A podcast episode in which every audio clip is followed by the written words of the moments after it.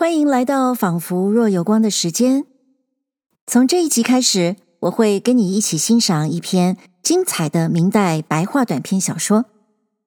如果你一直是仿佛若有光的朋友，那么可能你还记得我们读过闹鬼的杨思温燕山逢故人，以及有青楼名妓兼女中豪杰的杜十娘怒沉百宝箱。那都是出自晚明时期，也就是差不多十七世纪所出版的白话短篇小说集里面的作品。这一集的故事呢，则叫做《蒋新歌重会珍珠山》。著名的古典小说研究者、哈佛大学教授韩南，他曾经把杜十娘与蒋新歌这两篇作品放在一起讨论。今天呢，我们对文学作品的评价一定都跟原创性有关。我们要说这篇小说的题材多么新啊，从来没有人用过这种手法呀，等等等等。不过，韩南告诉我们，偏偏这杜十娘、蒋新歌这两篇白话小说呢，都是从之前不久的传奇学来的。这里所谓传奇，简单一点说，就是文言所写的小说。也就是说，白话小说《杜十娘》之前有一篇文言小说，叫做《富琴农传》；而我们今天要读的白话小说《蒋新歌重会珍珠山》之前有一篇文言小说，叫做《珠山》。《朱山》是一篇晚明时期的文人所写的文言小说，虽然是文人写给文人看的文言小说，他却关心商人的生活，这在晚明时期的文学里面还是很难得的。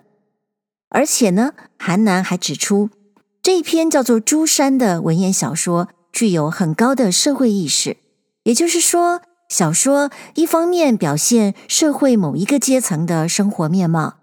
一方面还表现了社会集体的一种道德判断、道德价值。的确，这篇叫做《朱山》的小说，确实提出一种文学上具有创新性的想法。也就是说，一个善良有教养的良家妇女，还是有可能自愿发生婚外情哦。但是，她也可能不会忘记原来的夫妻情分。而另一方面，这丈夫对他出轨的妻子怀抱的那种体贴与温柔，这也是文学上一种新的情感以及行为的表现。白话小说版的《蒋新歌重会珍珠山》，在情节上其实跟文言小说《珠山》相当接近。那么我们就要问了。如果情节这么接近，这个故事根本是从更早的作品里面借来的，那么除了它是用白话写的以外，它还有什么特别的地方呢？如果没有的话，那它根本就只是文言翻译成白话嘛，根本就是国中生或者是高中生做功课而已喽，它就不是一个独立的作品啦。而韩南告诉我们，这个文言的朱山跟着白话的。蒋新歌重回珍珠山两个作品最大的差别就在于，白话小说的作者他仔细地铺陈了女主角之所以发生婚外情的过程，呃，他也不断地强调这女主角她在一个漫长的等待中的那种心理变化。不过，他也指出，这白话小说还是会不能免俗的在故事的开头跟结尾去做一些。啊、我们现在听起来觉得挺无聊的一些啊、呃、建议啦，比方说会强调酒色财气是多么危险啦，会告诉我们因果报应是逃不了的啦，或者是说哦，你看女人出轨一定会付出代价啦，等等，我们听起来真的觉得有点陈腔滥调了。不过在这样的一个作品里面，所谓时代的创新跟时代的沉浮之间的那种。有点不和谐的状态，其实呢是有道理的，因为在这个白话小说的框架里面，它是在模拟一个说书的情境，所以呢，会有一个讲故事的说书人。我们可以说，这个说书人呢，其实自己也是小说的一个角色。既然是角色，他就会有他自己的人格呀、想法呀、价值观啊等等。所以说，小说里面这个讲故事的叙事者呢，他代表的是一种社会上面的某一种呃集体意识，或者是一种大家都能够比较能够接受的一种想法、一种思维方式。而我们作为当代的读者，我们就是在读这个小说的作者所创造出来的那个说书人所讲的故事。那么当然了，我们也可以对这个故事，以及对那说故事的人，以及那个作者，以及这个文本所被创造出来的那个时代，都做一番新的评价。好，那么接下来呢，我们就来听听晚明的白话小说是怎么写商人阶层的故事。故事里呢，这个姓蒋的人家是湖广襄阳地方的人，他们呢要千里迢迢到广东去做生意，这路途可遥远呐、一去可不是十天半个月就可以回家的。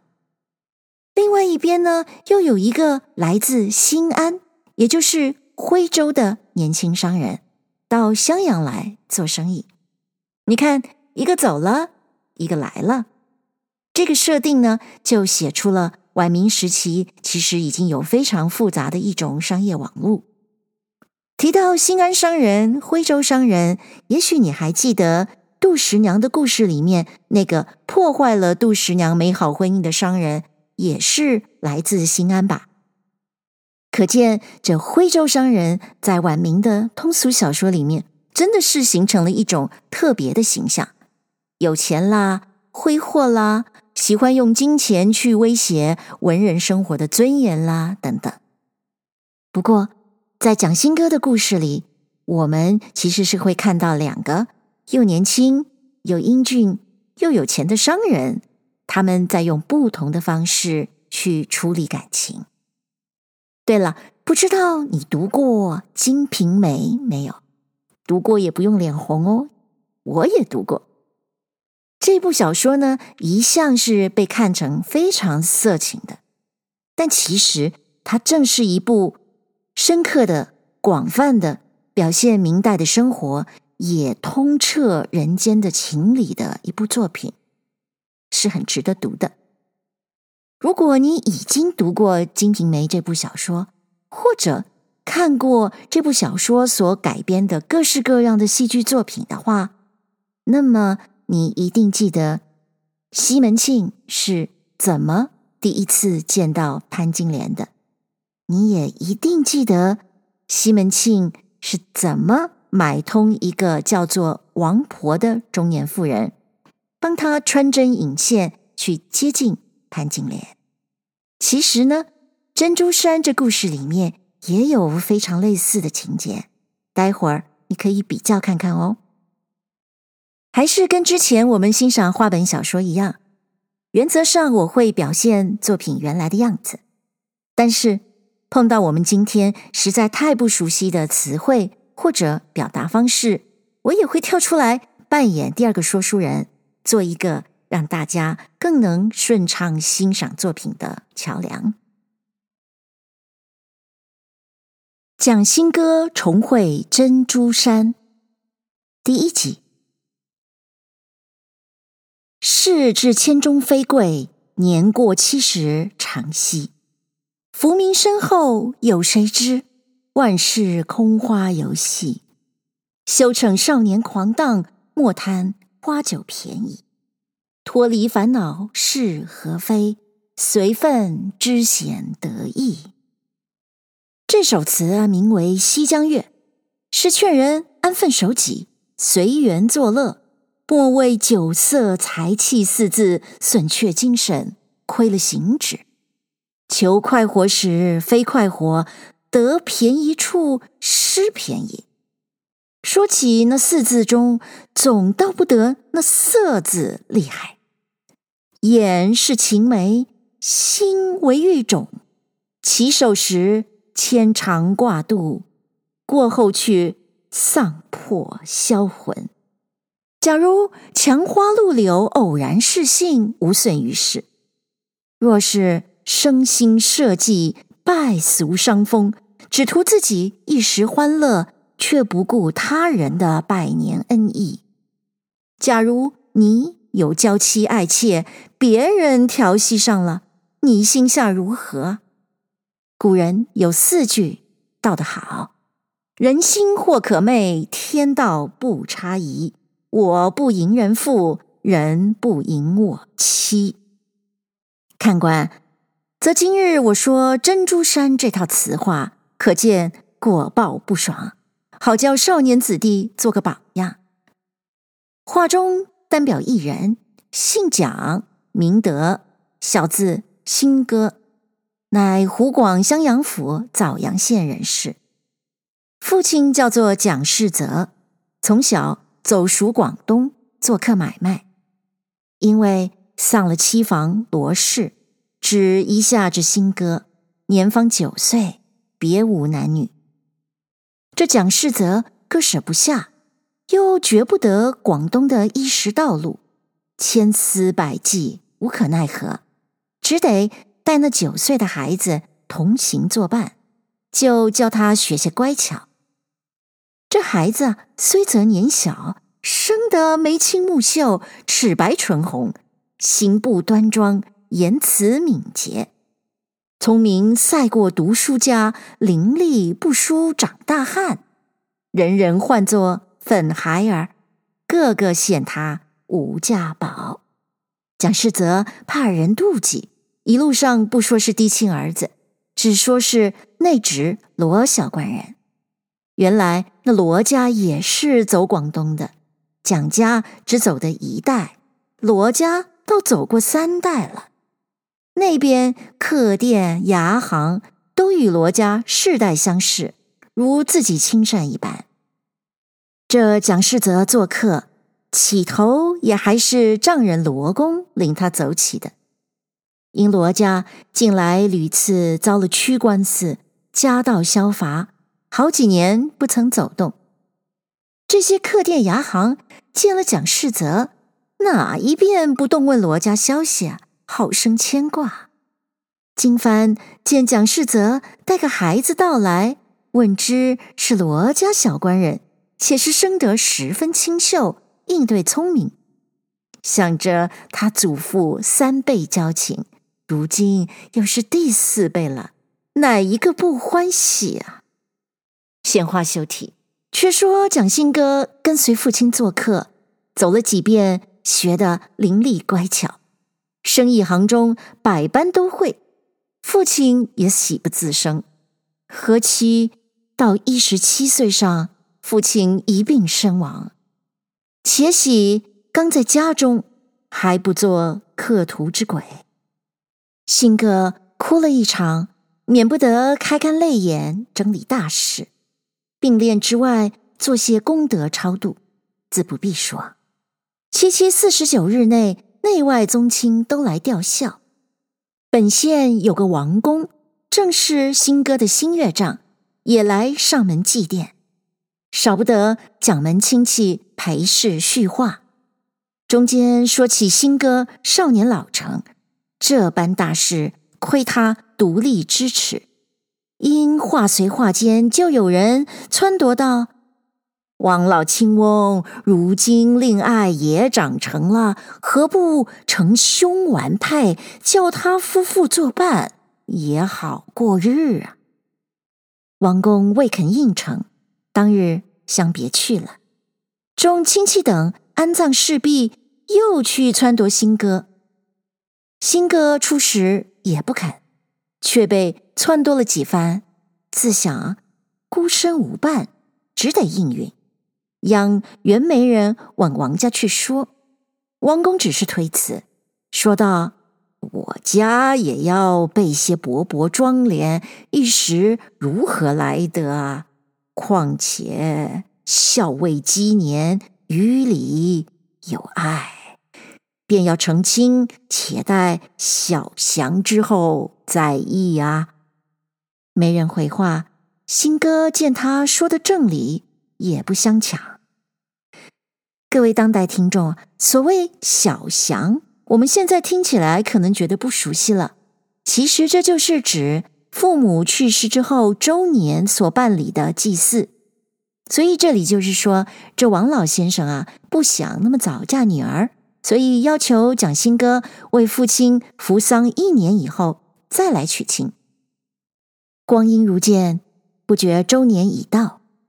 新哥祭过了父亲灵位，换去粗麻衣服，再央媒人王家去说方才依允。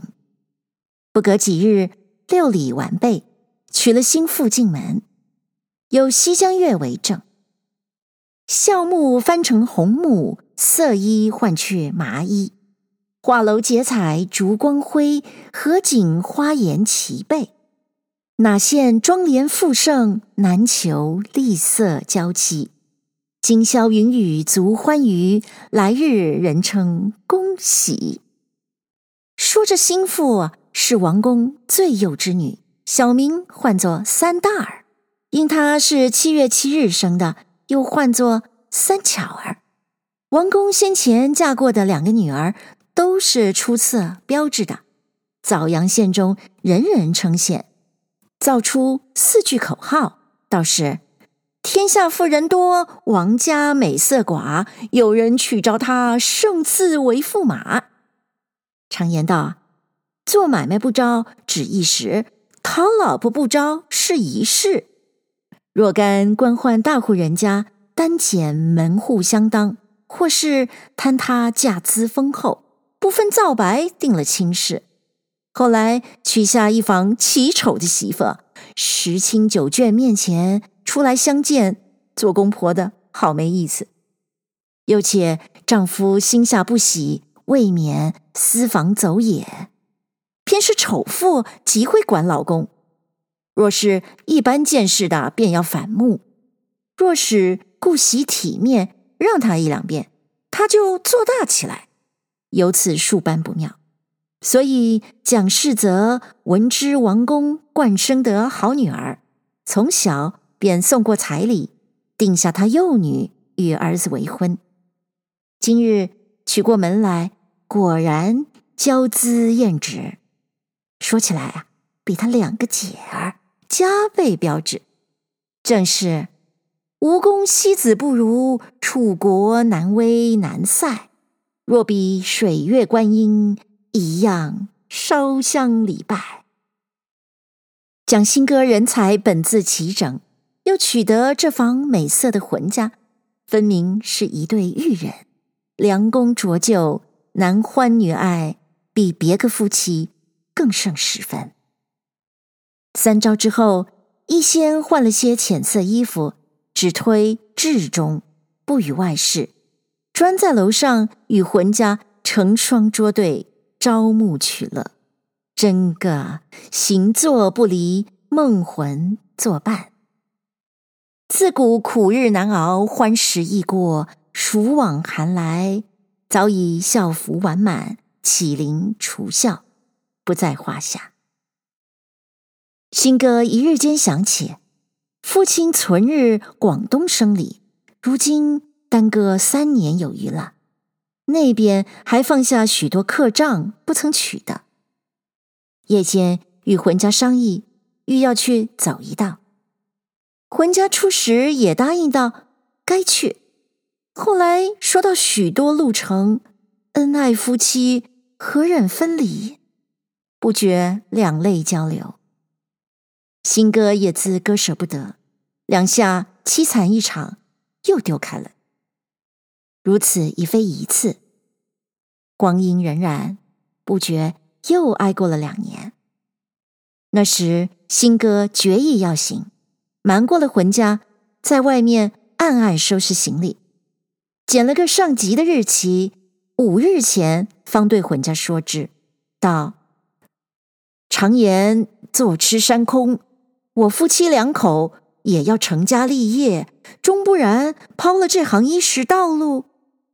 如今这二月天气，不寒不暖，不上路，更待何时？浑家料是留他不住了，只得问道：“丈夫此去，几时可回？”新哥道：“我这番出外甚不得已，好歹一年便回。宁可第二遍多去几时罢了。”浑家指着楼前一棵春树道：“明年此树发芽，便盼着官人回也。”说罢，泪下如雨。新哥把衣袖替他开拭，不觉自己眼泪也挂下来。两下里怨离惜别，分外恩情，一言难尽。到第五日，夫妇两个啼啼哭哭，说了一夜的说话，索性不睡了。五更时分，新歌便起身收拾，将祖遗下的珍珠细软。都交付与浑家收管，自己只带得本钱银两、账目底本及随身衣服、铺陈之类，又有预备下送礼的人事，都装叠的停当。原有两房家人，只带一个后生些的去，留一个老成的在家，听浑家使唤，买办日用。两个婆娘专管厨下，又有两个丫头。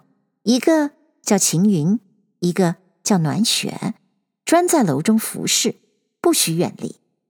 吩咐停当了，对浑家说道：“娘子耐心度日，地方轻薄子弟不少，你又生得美貌，莫在门前窥看，招风揽火。”浑家道：“官人放心，早去早回。”两下眼泪而别，正是世上万般哀苦事，无非死别与生离。新歌上路，心中只想着浑家，整日的不愁不采。不一日，到了广东地方，下了客店，这伙旧时相识都来会面。新歌送了些人事，排家的。置酒接风，一连半月二十日不得空闲。新歌在家时，原是掏虚了身子，一路受些劳碌，到此未免饮食不节，得了个疟疾，一下不好。秋间转成水利，每日请医切脉，服药调治，直延到秋尽，方得安全。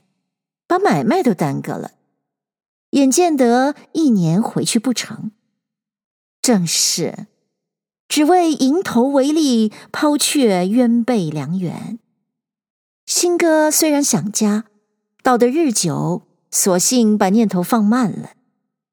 提新歌做客之事，且说这里浑家王三巧儿，自从那日丈夫吩咐了，果然数月之内。目不窥户，足不下楼。光阴似箭，不觉残年将近。家家户户闹哄哄的暖火盆，放爆竹，吃合家欢耍子。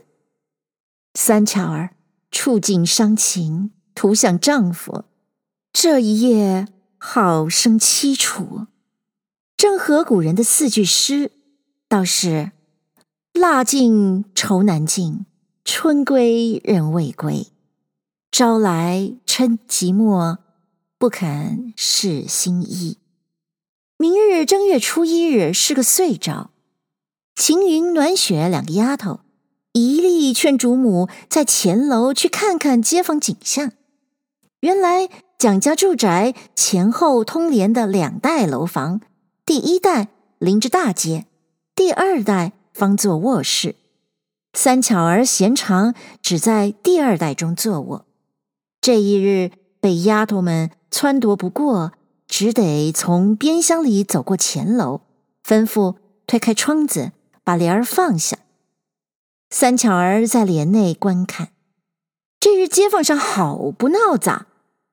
三巧儿道：“啊，多少东行西走的人，偏没个卖卦先生在内。”若有时换他来卜问官人消息也好。青云道：“今日是岁朝啊，人人要闲耍的，哪个出来卖卦？”暖雪叫道：“娘，现在我两个身上五日内包会一个来占卦便啦。”早饭过后，暖雪下楼小姐，忽听得街上当当的敲响，想的这件东西唤作暴君知，是瞎子卖卦的行头。暖雪等不及解完，慌忙解了裤腰，跑出门外，叫住了瞎先生。拨转脚头，一口气跑上楼来，报知主母。三巧儿吩咐唤在楼下坐起内坐着。讨他客钱，通陈过了，走下楼梯，听他跑断。各位当代听众，这所谓坐起、啊，就是在门口接待人的一个小客厅。也就是说，王三巧他不会请算命的到里面的厅房去坐。如果换成我们现代的想法，也许就是说，他只让这算命的在玄关跟他讲话，不请他到家里面来的意思。那瞎先生占成一卦，问是何用？那时厨下两个婆娘听得热闹，也都跑将来了，替主母传语道：“这卦是问行人的。”瞎先生道：“哦，可是妻问夫吗？”婆娘道：“正是。”先生道。啊，青龙指示财爻发动啊！若是妻问夫，行人在半途，金帛千箱有，风波一点无。青龙属木，木旺于春，哎，立春前后已动身啦，月进月出，必然回家。更兼十分财彩哦。三巧儿叫买办的把三分银子打发他去，欢天喜地上楼去了。真所谓望梅止渴，画饼充饥。大凡人不做指望，倒也不在心上；一做指望，便痴心妄想，时刻难过。三巧儿只为信了卖卦先生之语，一心只想丈夫回来，从此时常走向前楼，在帘内东张西望。直到二月初旬，春树抽芽，不见些动静。三巧儿思想丈夫临行之约，愈加心慌，一日几遍向外探望。也是何当有事，遇着这个俊俏后生。正是有缘千里能相会，无缘对面不相逢。这个俊俏后生是谁？原来不是本地，是徽州新安县人士，姓陈，名商，小名叫做大喜哥，后来改口呼为大郎。年方二十四岁，且是生得一表人物，虽胜不得宋玉、潘安，也不在两人之下。这大郎也是父母双亡，凑了二三千金本钱，来走襄阳贩要些米豆之类，每年常走一遍。他下处自在城外，偶然这日进城来，要到大市街。汪朝凤点铺中问个家信。各位当代听众，什么是朝凤呢？本来朝凤是一种官员的职称，但到了我们这故事的这个时代，就指的是管当铺的人了。而且在这个时代，朝奉也常常是徽州人在当的。所以啦，对我们这位美男子富二代的陈商陈大郎来说，这汪朝凤就算是老乡了，而且呢，这汪朝凤一定是当地徽州人的消息站，陈大郎才会来找他问家信。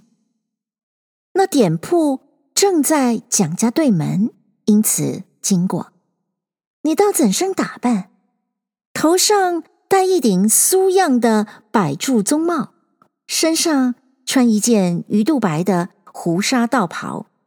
又恰好与蒋新哥平席穿着相像。三巧儿远远瞧见，只道是她丈夫回了，揭开帘子，定眼而看。陈大郎抬头望见楼上一个年少的美妇人，目不转睛的，知道心上欢喜了他，也对着楼上丢个眼色。谁知两个都错认了。三巧儿见不是丈夫，羞得两颊通红，忙忙的把窗儿拽转，跑在后楼。靠着床沿上坐的，兀自心头突突的跳个不住。谁知陈大郎的一片惊魂，早被妇人眼光射上去了。回到下处，心心念念的放他不下，肚里想到：家中妻子虽是有些颜色，怎比得妇人一半？欲待通个情款，争奈。无门可入，若得谋他一宿，就消花这些本钱，也不枉为人在世啊！叹了几口气，忽然想起大师街东巷有个卖珠子的薛婆，曾与他做过交易。这婆子能言快语，况且日逐穿街走巷，哪一家不认得？须是。与他商议，定有道理。这一夜翻来覆去，勉强过了。次日起个清早，只推有事，讨些凉水梳洗，取了一百两银子，两大锭金子，急急的跑进城来。这叫做欲求生受用，须下死功夫。陈大郎进城，一进来到大石街东巷，去敲那薛婆的门。薛婆蓬着头，正在天井里捡珠子，听得敲门，一头收过珠包，一头问道：“是谁？”才听说出“徽州城”三字，慌忙开门请进，道：“老身未曾梳洗啊，不敢为礼啦。大官人起得好早啊，有何贵干啊？”陈大郎道。特特而来，若迟时，怕不相遇。薛婆道：“可是做成老身出脱些珍珠首饰吗？”陈大郎道：“呃，珠子也要买，还有大买卖做成你。”薛婆道：“嗯，老身除了这一行货，其余都不熟惯。”陈大郎道：“呃。”这里可说得话吗？薛婆便把大门关上，请他到小阁儿坐着，问道：“大官人有何吩咐？”大郎见四下无人，便向衣袖里摸出银子，解开布包，摊在桌上，道：“这一百两白银，干娘收过了，方才敢说。”婆子不知高低，哪里肯收？大郎道：“莫非嫌少？”慌忙又取出黄灿灿的两锭金子，也放在桌上，道：“这十两金子一并奉纳。若干娘再不收拾，便是故意推掉了。今时是我来寻你，非是你来求我，只为这桩大买卖，不是老娘做不得，所以特地相求。”便说做不成时，这金银你只管受用，终不然我又来取讨。日后再没相会的时节了。我陈商啊，不是认般小样的人。谢谢您收听这一集的《仿佛若有光》，你发现了吗？叙事者非常努力地表现那年轻美貌的王三巧。在漫长的等候中所受的煎熬，算命的带来的似乎是让他暂时宽心的好消息，其实后来却因为希望落空而造成了更大的焦虑。那么，这卖首饰的薛婆是否也会扮演《金瓶梅》里面王婆的角色呢？三巧儿会变成潘金莲吗？如果你想知道后面的故事，请在收听的平台上按下订阅。那么，我们下一集《仿佛若有光的时间》再会喽。